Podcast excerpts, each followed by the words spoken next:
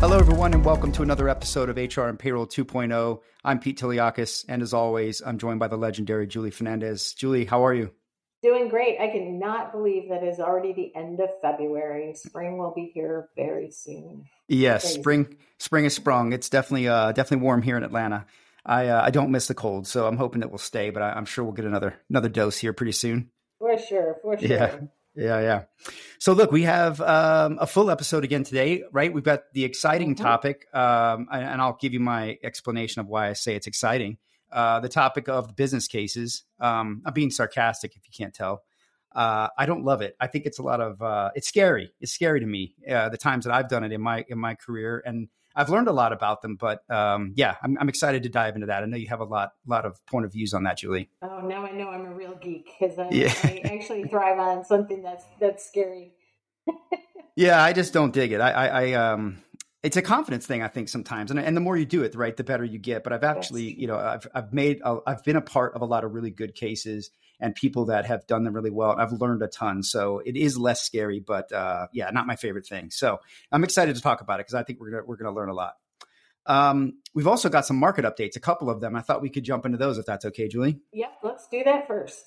All right. So, look, a first one, this one's probably a little negative, right? We're starting off with another uh, big organization going through big transformation, having, uh, you know, some challenges that have reached the media, right? And that's always awful, right? You don't want this as a leader uh, or an employer, period, right? No matter what your size is. But just, just to give you some characteristics characteristics of this, and then I'd love to get your opinion, Julie, just being on the front lines of this is, you know, you've got um, a big organization, big retailer. We won't we won't name who it is, working with a big tech provider, uh, going through very public, um, you know, infrastructure transformation across their organization, multi-year, big gnarly stuff. Uh, has payroll errors, right? There's mistakes with paychecks uh, coming out with missed hours. There's some overtime concerns, people not getting paid fully, some some mis you know misinformed or or you know poorly communicated pay slips aren't showing all the details. So there's just a lot of angst here. And you know, I, I was curious, Julie, because we've seen probably a handful of these, right? I know we've talked about it in the past this summer. There's been a handful of these big public blunders, if you will. How do you stay out of the media, right? How do you how do you do this and not get into this situation? And do you think there's uh, who's to blame, right? In this case, and I, I, don't, I don't know if we know the answer to that entirely, but would love to get your opinion here. Yeah, you know, first of all, the first thing I've learned is there's there's seldom you know just someone to blame. Well, folks want to yeah. turn you know very quickly to the provider or the technology or the you know or uh, it's usually a combination of factors. And you know, I, I guess it might it might be equally negative to say it probably happens more often than you might think um, that these big transformations get started and then something derails them. Um, and there's a lot of differences in where they get derailed along, along the way. But um, but uh, at the end, it's not a great place to be derailed because it's pretty high profile. Yes, as this is this combination or this situation is is finding. Um, and and I do think you know um, one of the things that struck me about this particular retailer situation was you know oftentimes um, you're doing a broad HCM technology upgrade or technology change, then HR and payroll are tied so you know closely together that um, you know that folks will have an inclination to say, well, let's do both, of course, or you know, on the other side of the spectrum, you know, be terrified to do both and and do one or the other. And I think in this case, they they did both, and so right away, you're you're taking on some additional risk. And the other thing I would say is, you know, um, oftentimes when things fail and fail on a large scale, um, you're trying to transform or trying to change or try to consolidate and build something new to replace multiple you know old things yeah and, and so you know they, they tell you in transformation you know 101 school um, if you're trying to transform to something that doesn't exist, it's like you're trying to hit this moving target, right? Ah, so good point. struck me that that was a part of this situation too. Was you know I think there were multiple you know multiple systems, legacy systems, and things in place, and they were moving to a new environment that didn't exist, and they were moving everything all at once, and it's like, well, that that has all the risk factors, right? Yeah, Yeah. Yeah. You know, you hate to see this. Like, I, I, hate to see this for the industry. I hate to see it for the company, for the employees that work there. Uh, all around, this is just awful. And I think you're right. There's probably a little bit of culpability, you know, on all parties here that could, that could have done better. But, uh, you know, in, in fairness here, in, in full candor, right, we're all about authenticity here. I, have been on the uh, bad end of this before yeah. myself mm-hmm. as a practitioner. Yeah. Uh, looking back, you know, it, it, was it's kind of funny now because the way it was presented by the media personality that was involved, uh, it was quite funny. But at the same time, it was also uh, when I look back at that, yeah, we had made some mistakes, but more importantly, we just communicated really badly. Um, and I think that was where, had we maybe communicated better, or at least thought it through a little bit better as a as a group, as a leadership team, we might have actually prevented some of the angst um, that came out of the, the, the small small errors that we had we had caused in this case. But uh, yeah, you hate to see this. So you know, any any thoughts on how you how do you react to this? How you handle this? I, do see, you know, a, a, typical culprit for sure is, you know, timeline. So yeah. I have yet to walk into many client situations or prospect situations where they're planning this transformation. They're like, oh, we're doing it with, you know, enough time and then some, you know, for contingency. No, like everybody wants to, oh, I could maybe squeak it in in six months when it should be nine or, you know 12 months when it should be 18 and so that that right there is probably what you know is, is a red flag um, for yeah. big transformation when you're trying to jam it in. Um, and then you know I, it's just i don't know how to avoid it. I think um, you know you avoid it like the plague but if you're starting to see signs and and and you have team mates or team leads that are throwing up red flags and saying this just you know we are not on target we are not on target um, you know, you can only ignore so many of those before you get caught with your pants down. yeah, agreed, agreed. And also, you know, reading into this a little bit further, the company was a bit public with what they were doing in terms of their their their investor uh, communications, and you know, they pointed out that they're they're taking on efficiencies across customer service, merchandising, sourcing, payroll, accounting, right?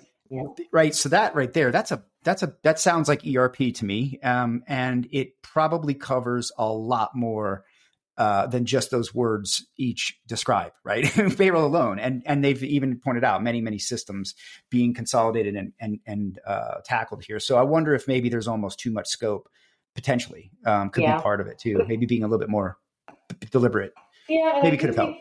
You know, well, so your your big things to avoid are you want to do anything that avoids you know losing your workforce, and if workforce doesn't get paid, you you know you're at risk of losing them. Those are those are big giant no nos um, and then there are a lot of, you know, there are a lot of other ways you can mess up, um, but it's still recoverable under that, right? Um, yeah. And, you know, the highest profile ones, because this certainly isn't the only one, Tesla, where, you know, all of the payroll team quit. That was pretty high profile. And, um, you know, I'm working with a healthcare, I've been working with a healthcare firm that, you know, was not on their first go, go live transformation, right? Many folks fail two, three times um, trying to get to a new uh, a new, very brave new world, and uh, that that can happen. And I, I, heard a new definition of success from a colleague of mine who Uh-oh. works in the automotive. Who said, you know, well, we, we went live with a payroll, and you know, and the, the first the first pay cycle we were in the national news. The second pay cycle we were in the state news, and the third pay cycle we were in the in the local community news. And so so we can see progress. Oh. But it's, it's tongue in cheek. Um, Good grief. It's no fun when you're when you're looking at that as a reality that you have to then manage through, right? Yeah, it's hard, man. It these are so demotivating to see. Um, yeah, and that's yeah. I mean, goals, right? Wow, they're really you know progressing. But hopefully, you don't make the media at all. That's the goal here. So, look, I hope this doesn't discourage others from going on this journey. There's there's more successes than there are failures, in my opinion, at least in my experience. So, yeah, uh, you know, stick with us. We'll teach you more ways to stay out of this trouble for sure. we'll, we'll, share our blunders as as we go.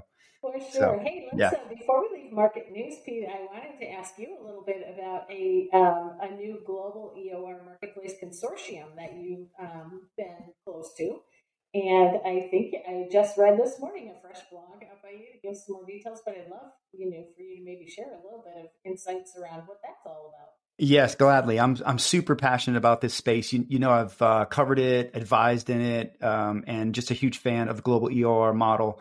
Um, I think it's a huge agility enabler for organizations, and I just I, I just hope that it stays uh, stays that way. You know, uh, yes, the news this week. Um, well, actually, I think it came out last week. Is that uh, four of the biggest firms in the EOR space, the employer of record um, uh, space, uh, including Safeguard Global, Globalization Partners. Velocity Global and Papaya Global uh, have all gone in together and created this new consortium uh, called the GEIO, which is the Global Employment. Uh, now I'm forgetting it. I need to pop up on my thing here. Uh, help me, Julie. I've forgotten the name. Global Employment Innovation Organization. There you go. The GEIO, right? It's a mouthful. So the beautiful part is, I, I fumbled that, but the beautiful part is uh, this is a much needed nonprofit consortium that is really coming in with the goal to mature, elevate, and expand on the ecosystem of global employment service providers. Uh, really giving them that much needed support and structure for, um, you know, through standardization, advocacy, education, and research and that's going to really bring a bit of an, some order to this space, right? I've I've talked a lot about how it's very wild west, it's very opportunistic. There are more providers than there are uh, t- there is time to even go through all of them, and they pop up every day with limited, if any, differentiation or capabilities sometimes. So um, th- this is huge. Uh, I was very fortunate to be a part of uh, conversations back in 2021 um, with then you know founders uh, of Safeguard Global, Globalization Partners, and Velocity, and we talked about this. Uh, they they came up with this idea of this potential for this consortium. So to now see that fast forward a few years later, it's been brought to life. Um, I think it's a huge step forward for this for this industry, and and just love to see you know this sort of structure and and uh, maturity coming into the space. Yeah, and thanks for writing about that so quickly. You know, I it was one of the things that I love about um, getting to know you is your transparency. And I was just on a uh, in the HR Tech uh, virtual summit space here earlier today and ran across a new name in the EOR space that I wasn't familiar with, and and um, had a link, and sure enough, it's popping up. They often pop up in some of these different analyst reports and squares and things. Like, well, that came out of nowhere, and um, there lot of dangers uh, um, in this space in particular because everybody thinks they're in it and um, and and um, maybe not to the same degree. And there's so many you know new things popping up in this market. So um, I, I'm glad that you're bringing a little bit of caution and awareness to folks. Yeah, thanks for that. Yeah, this is a this is look just a final reminder here. I would say to take away is this is a very much a, a deep compliance service, right? It, you shouldn't be buying this for any other reason than their compliance capability. Um, there's a lot of slick tech, a lot of slick marketing out there, but but go behind it, right? Kick the tires, see what the capability is to actually execute what you're doing, because this is, uh, yeah, there's a reason why a lot of the biggest HR outsourcing firms have avoided this, right? There's a risk yeah. to this. And uh, yeah, you just love to see the growth, but let's make sure it's safe and, and no one's going to get hurt. So yeah, check out the blog and, and let me know what you think. And uh, uh, certainly I'll obviously be keeping an eye on this marketplace. I've, I've been re- re- writing and researching on it since 2017 and uh, big fan of it. So want to see it thrive. Absolutely. Uh, all right, let's talk about our topic this week, business cases. Uh, and let me give you a little bit about why I have angst about it. so I imagine this: the payroll guy is not a numbers guy, but I don't, I don't love numbers to be honest with you. Uh, they scare me a little bit. Business cases scare me, right? You got to get it right. Um, and I, I like, I've always likened the business case to transfer and tell me what you think julie. It's, the, it's like the homework or the practice you have to do before you can go and, and play the game right? Like my kids uh, it's a good example. My kids are are a few of my kids are the types they don't want to go to practice they just want to go to the game and they're like why do we got to do the practice? Uh, and i'm like because that's part of how you get ready to be in the game. And so you know it's one of those things where i think to, me it's always been the homework or the practice for getting ready for the game. I don't know if you would agree with that, Julie, but but an essential piece, right? That, that's a fun analogy, and I do I do think it's it's essential for sure.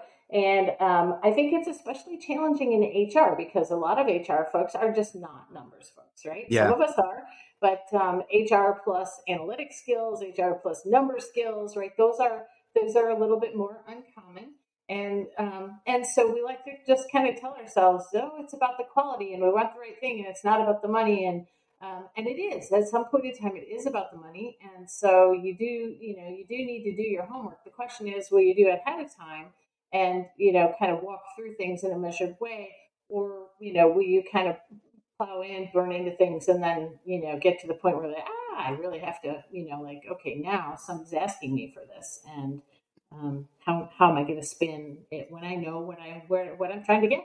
Yeah, yeah, absolutely, and it's so essential, right? I mean, like you know, like you said, like you know, it's got to be. It's part of. It's just a step in the process.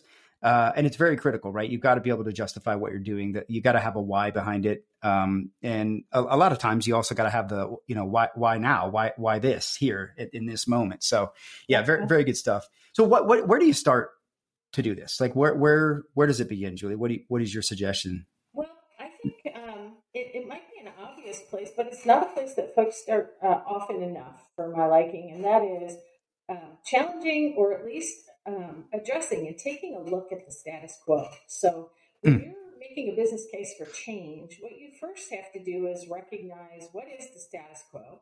Ideally, you also have to, you know, quantify it. And so you might hear you might hear uh, practitioners say a base case or the cost baseline, um, which is kind of your starting point. Your your here's what it is now. And then you really have to, you know, uh, think about what are the things that make the status quo undesirable or hmm. unpalatable. Mm. Good point. Um, because uh, because um, inaction is always easier than action, and you know, and there will be costs involved and change involved in moving, and so so what is it about your current state that is unpalatable, and how then are you going to you know start to think about framing up the value proposition for the thing that you want to move to. Yes, good point. So you you you know the problem statement, right? Getting getting to what we're trying to solve here is very key. Yeah, you know, and one of the things I've seen too, I mean, I think this is probably pretty obvious, right? It almost sounds very textbook, but you know, the better you can um, show the pain, but also show how it's going to tie into the overall organizational strategy beyond HR, is going to get a lot more uh, attention than if you just sort of go in with this complaint, if you will, yeah. uh, and and just sort of asking for money for for the sake of doing something, right? So, yeah, I, I, think you're right. You have to have a really good understanding of what you're heading off to solve. The, the other thing, there's always an inclination when when when you start to get into the idea of adding a technology or adding a provider, you know, to do something, whether it's HR or functional, you know, payroll only. There's an inclination to want to get in and figure out, okay, which tool or which provider, and then compare them. Yeah. Right? So, you know, quick to get into RFP or RFI scenarios and why this one over that one. And really, you know, where you're going to get challenged first and foremost is, well, why not what we're doing now? What I mean, why is that so awful? And so, you know, put your head around that first because you will get to the why this versus why vendor X or vendor Y. Um, but you first need to get to, um, you know, well, what if I just do nothing? Oh, oh, good grief! Yeah, we got whole topic, a whole, whole show on that one.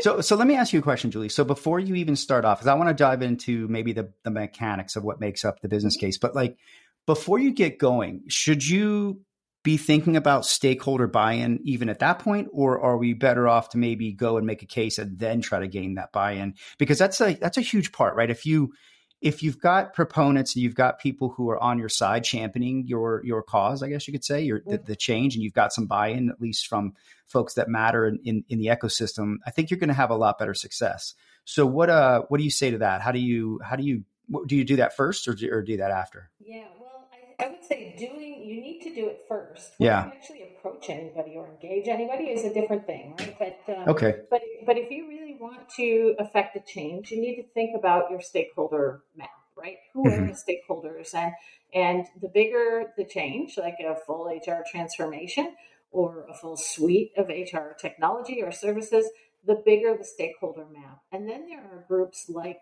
payroll or global payroll where the stakeholder map is just extremely challenging because it may not be owned by HR. You know, yeah. There might, there might, be operations, there might be finance, there might be shared services. And so so if you're a good um, leader of the engagement or the transformation, you're going to figure out whether you need to approach somebody right away or not. You're going to figure out who all is impacted. Where might power struggles be? You know, if you're buying a technology, what is IT's role versus HR's role versus finance's role? Who ultimately is making the decision? Who ultimately pays the bill? And uh, and get your ducks in a row I would also say that, you know, project management is certainly a, a valuable skill set, program management for bigger transformations. But if you're not tapping somebody for your change in the organization that really um, understands and can work a network of very diverse stakeholders, especially global companies on a global scale, um, you're going to hit some bumps along the way. So, and that's not a, a common person. That, you know, not everybody can play in the global multifunction stakeholder pool, right? Yes. Yeah. Great point. No, that's a great point. Yeah, and the change, the change element of this, we've we've we've talked about that ad nauseum. I think on this show, Mo- most firms just don't have that capability in house and need help. So yeah, hundred percent, love that part. So what about? So let's let's maybe maybe you could take us through some of the mechanics of what's included in a business case, and then I have a few questions too along that path. But but maybe you could you could just kind of talk us through maybe the, the, the core pieces that you see being critical and the mechanics of it. Sure, sure. So um, when I think about the business case, I first think about something I just mentioned earlier: base case or cost baseline. Uh, and that is really an inventory of the different components of costs that exist as part of your current solution for whatever it is that is in scope. And if you think about costs and gathering costs, they're really going to come in, you know, three or four flavors. Mm-hmm. In HR, you always have your people costs, and so you know, there's there's direct FTEs, and then there's folks that are engaged in some fractional way that might not be direct FTEs or fall into a certain budget, but they certainly do uh, do perform activities that support whatever your scope of work is. So you got to think about both types. And then you have to think about your third party costs, which involve your technologies and your, your systems or your systems and your providers. Um, so that's a that's a discrete cost as well. Uh, and then uh, you know a whole bunch of other uh, internal costs and allocations, which we know you might not be able to really affect very much or impactfully. Um, but those are things like you know rent or facilities charges, or you know laptops and equipment and network for you know teams that are doing something today, um, and uh, even leadership overhead, right? So, so ah. those kind of the big pools of costs that typically are in your environment today somehow. Uh, and you get a line of sight to those so that we can start to figure out how might they be impacted. Yeah. How do you make sure that you you you have everything included because one of the things I've seen, especially in global payroll, is a lot of times payroll will not be able to really get their fingers and hands on every cost, and then cases will fail in the first pass, and then once we go in with some help, they dig um, you know, and get some guidance and, and get some do, do some more um, looking and structuring, I guess, of what they're doing. And they find, oh, we didn't know we had this thing here and that thing yeah. there. And before you know it, there is a case because they just didn't have it loaded all the way with everything that that they needed to. So how do you how do you do that? How do you make sure when an organization doesn't have a good line of sight to what they're spending? Yeah, well, so it's a great question, and you know, I don't know, maybe today's podcast theme is going to be scary things, right? Because, uh, you're right. When you start to talk globally, you know, you want to look for the big material pockets of things. So large countries have larger FTEs, larger systems, and larger spend. Smaller companies or countries are doing it with, you know, fractions of stuff and sometimes manually with nothing. Um, so you do have to kind of follow and ask, uh, you know, ask questions to try to figure out where things are uh, and, and what costs you can even get at. I'd say there's a couple of different approaches here because um, we know, and you gave a great example, the best example, global payroll, for example. Um, you might have, uh, you know, one of your accounting and finance firms that is covering uh, payroll for a handful of folks, right, in country, and uh, and they do that, and there's no visibility to what that cost is, but it's something that's added on to the cost of your finance and accounting charges to them. Um, it's important to at least know that. Now, you can try to get it an allocation, but the reality is maybe that cost will never go away, right? They, you could say, oh, I don't know, a few hours every month. And so, you know, maybe it's a few thousand dollars and, you know, five figures or something a year. It could be that much, but they're not going to, you're not going to cut your budget any, your budgeted cost, you know, by, yeah, by moving that work. It's just a part of a bigger piece of work that's thrown in. So, um, so you want to know and at least be aware of um, where the costs are and when you're not going to, when you're unlikely to find impactable costs. Let's talk about it as impactable versus costs you can't really impact.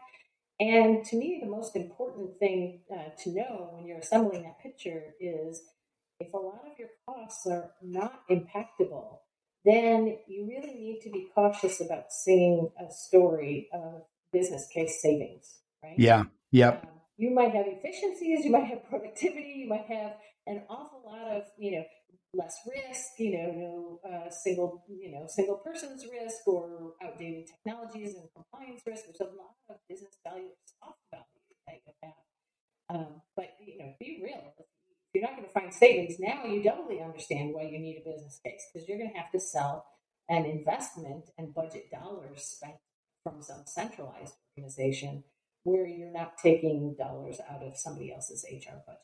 Yeah, that's a great point. You mentioned the soft savings too, right around efficiency. Sometimes that gets that gets lost, I think, mm-hmm. in the mm-hmm. uh, in the end result, in the bottom line too, right? You have to be very careful of that. Um, so yeah, no, I, I, that's good stuff. That's good stuff. So what, Julie, when it comes to things like big transformation, right? Is the case any different than it is if you're going out and say just solutioning one service, like say global payroll, or maybe just buying, you know, not just, but you know, going out and selecting an HCM system or something like that? Is there is there a difference in how you look at it? Yeah, so the, there can be a number of different ways to look at it. The first thing that I'll say is, you know, maybe easiest to look at is if you if you have a technology solution or service provider in place today, and you're looking at a scope that displaces or replaces that, you know, you you have a much easier time of saying, okay, well, here's what my cost is today, even if it's legacy and I don't pay anything, you know, risk. I don't. I, I know that I don't have much cost. And here's the future cost of that uh, technology or that limited service. Yeah. Where I think people get tripped up more and more today is we see a lot of big T transformations, right? And and in a big T transformation, there are many different things that are changing. In fact, arguably fundamentally, you're changing right. how you operate. And so it's not a matter of replacing one third party cost with another third party or one internal technology with an external third party cost. It's actually looking at each of those components, and probably the most challenging one in a big T transformation is the staff staffing cost. Ah, yes, yes. You know, um, so you know, there we're talking about people don't do the same things that they used to do before. So you know, I, I, I will go so far as to say, you know, we have this many folks out in the field, we can get rid of those folks. No, you're changing their jobs. You can't get rid of of the things that they're doing. Yes. You need to add critical mass in other areas. And so the, the dynamics of the cost shifting in and out always leads stranded cost or uh, unimpactable cost and really requires some expertise to try to articulate. Yeah, good stuff. What, what stranded cost? What do you mean by stranded cost? So stranded cost is, for example, let's say that I, I'm going to take a global payroll situation, and let's say I have 10 different countries. Yep. And payroll is a part of a job in each of those 10 different countries. Let's say maybe it's even a quarter of what a person does. So yeah. I might take out a quarter of an FTE in each of those 10 countries, but I can't, on the whole, take the equivalent of, you know, 10 times a quarter out of the budget operations. I still need those folks. Yes. Yeah. Engineer their jobs, and I am freeing them up so that they can be productive, and you know maybe um, I can articulate that value, maybe I can. Um, but I'm going to replace kind of a soft cost and soft efficiency and productivity with a hard dollar cost on the other side where I'm seeking a technology or a provider. Yes, that's a great point. Back to my efficiency comment earlier. That's a that's a great point. I've seen I've seen some folks get caught up in that, and you're right. Um, you know, there's ROI all around, right? You really just have to make sure you're you're you're articulating it properly and calculating it, you know, at scale the right way. Um, yeah, and the tricky part of that is that that's just on the ongoing, right? So that's the ongoing effort where you know you have that dynamic. You're going to add some ongoing incremental costs, likely some situations. If you have old older no technology to new, and intuitively you know you're going to add costs, right? Yeah. Yep. Uh, scattered resources to some centralized handful of resources that you need to hire. Of course, you're going to add some centralized operations costs ongoing. Uh, but many folks ignore that or you know think mostly just about the one time implementation yeah, yeah, absolutely. Yeah, no, and you make a good point about getting help, but should should you ever let your provider help you? I mean, what are your thoughts on that? Because I've I've been on the provider side and helped you know vendors or excuse me buyers with their cases in some in some spots um, but how do you feel about that is that sort of the um, the wolf leading the hens to the hens to slaughter or what i mean it can be right so, so yeah. most providers out there in the ecosphere have um, at some in some way shape or form kind of stood up a business values group or a consulting you know some type of a consulting arm uh, yeah in, in response to the fact that clients or prospects really do want some help in this space. So it's not all nefarious, right? Yeah. Um, and they do have, um, you know, they do have details and information. And I'll say anecdotal more than anything. Um, thoughts about where savings are coming from based on where they've seen them come from other clients or other business cases. So there's certainly some value in that, and a resourceful um, project lead or HR payroll, you know, lead um, is likely to uh, to to go ahead and deploy or use some of those resources. That's a right. good thing. Right. I, I, do want to mention though that there are a number of drawbacks to that as well. Um, and so you just want to be aware um, when you start working with more than one provider, you're not in a sole source situation anymore. I know many, many uh, uh, organization that has found themselves with three or four different provider led business cases. Everybody's creating their own. Yes. The They're trying to ah. piece something together to make their own business case, and it's just a royal mess by the time you start to get in and dig into it, right? Yeah. So that can happen. And then you said it right off the beginning, you know, the, the fox in the hen house. Just know, you know, like they're not on the hook. Providers are not on the hook for a realized business case. So, you know, that's true. That's a great point becomes true. So, so efficiency numbers, productivity numbers, you have to take those with a grain of, of, of uh, you know, grain of salt. salt. you have to, you know, you have to think about how they fit in your environment. It's something that um, advisors do all the time. They're the kind of middleman that doesn't have a horse in the race. So, um, so I, I feel I've always felt like a pretty good neutral source. Um, but uh, but I'm also more often uh, in that role uh, the source of telling a client, you know, are you expecting these dramatic, huge hard dollar savings? Because, you know, let's look at it. Yeah. This is harder than it looks. Yep, yep. Being realistic. No, that's a good, good point. Good point. So, look to maybe wrap this up. This is this has been great, Julie. I know I'm I'm learning. I, I, I want I want to ask you more, of course. But uh, just to kind of round this out, right? Like, okay, we talked about uh, how, we've talked about why, we've talked about you know what to do. So, what happens if you fail? Right? We we've had an episode on the do nothing buyer. Hopefully, we don't you don't end up as a do nothing buyer, but but business cases do fail. I've seen it. You've seen it.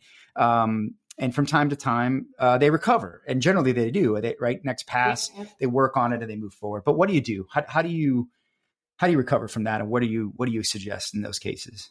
Yeah there are a few things to do. You know sometimes you need to cast the net a little bit more widely right? Yeah. Uh, and i say that not only functionally that's why a lot of times companies do look at a big t transformation or um, look at a buy that is broader than they can deploy in a single wave, you know, is because you need to cast the net more broadly so they hit bigger fractions of cost and can pool those together. Um, that definitely yeah. happens. Um, so that's that's that's one angle. You know, there are angles when I work with folks on the business case, and they'll say, you know what, it's just we can't impact rent and facilities and lease costs. There's no way it goes into the business case.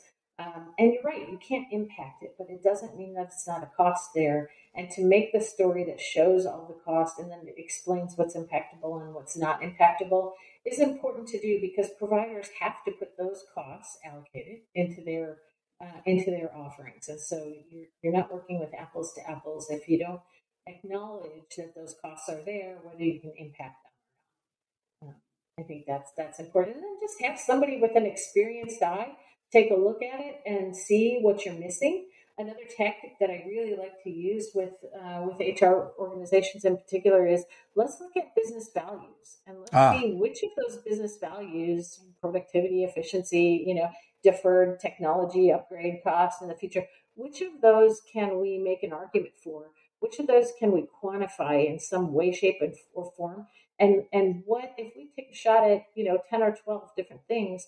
Maybe two or three of them will stick and and you can uh, make a semi-soft, right, or a semi-hard dollar argument as part of your business case, and that can be a way to get things through the end. Yeah, that's great. Absolutely. Yeah, there's there's a way, right? You can you can you can recover. It's not the end of the world, uh, and it happens. I mean, we, have all been a part of it, so that's that's excellent. So, Julie, any closing tips or or lessons learned, or anything that you'd uh, add further that we haven't already talked about? Uh, you know, I just don't be afraid. Don't be don't be fearful. Don't be uh, scared um, even if it's not your core competency or you don't think in numbers, um, you know, just know there are places you can go. You don't need an engagement to ask some peers or to, to reach out and, and uh, get some advice and some thinking and bounce some ideas around. Um, it doesn't have to, when it's scary is when you close your eyes and you pretend it's not there until the very last minute. That's when it's scary. It's not scary if you start uh, if you start looking at it from the get go. Yeah, that's a great point. And I think it is again, it's it's the catalyst that's going to help you start your change and get you on your journey. So um, yeah, I love it. Good stuff. So thank you for sharing this, Julie. It's been been great. My pleasure. Yeah. So look, before we wrap up, uh, everyone knows where you can find us, right? Always be sure to connect with our um, our various channels. You know, you know where we are. Uh, the blog today we talked about. You can find that on the gxtadvisors.com website. And Julie, are you going to be at any events coming up soon? Just making plans right now for uh, the APA this week, I think, is airing a payroll solution showcase. Yes. Um, so I have a session called The Great Separation there. And my next in person will be in Orlando in March 21st, 22nd, 23rd for the Shared Services Week. So if anyone's heading down to that, please reach out. Yeah, awesome, awesome. Yes, a solution showcase uh, at the APA. I think this is the third year. I've, I've been a part of that every year myself. I believe you may have as well. Uh, yeah, a great, a great program. I did one earlier, um, or excuse me, I'm doing one early in the week. I believe it's on the first, if I'm not mistaken, or the second. I think, or is it the second and third? I can't remember. Do you remember, Julie? I think it's the second and third. Yeah, yeah. So so look for that, and then I'll be at the iSolved uh, Roadshow here in Atlanta um, on the 15th of March, and then the 16th and 17th. I'm blessed with another event, ADP Meeting of the Minds, one of my favorites. Uh, that is also here in Atlanta. So two in my backyard that I'll be at the week of the uh, 15th of March. So would love to connect with anyone that's out there at those events. Absolutely, same yeah. here. Awesome. Well, it was uh, good as always, Julie, and we will be back uh, very soon. Okay. Thanks, Pete. Thanks, everybody. everyone.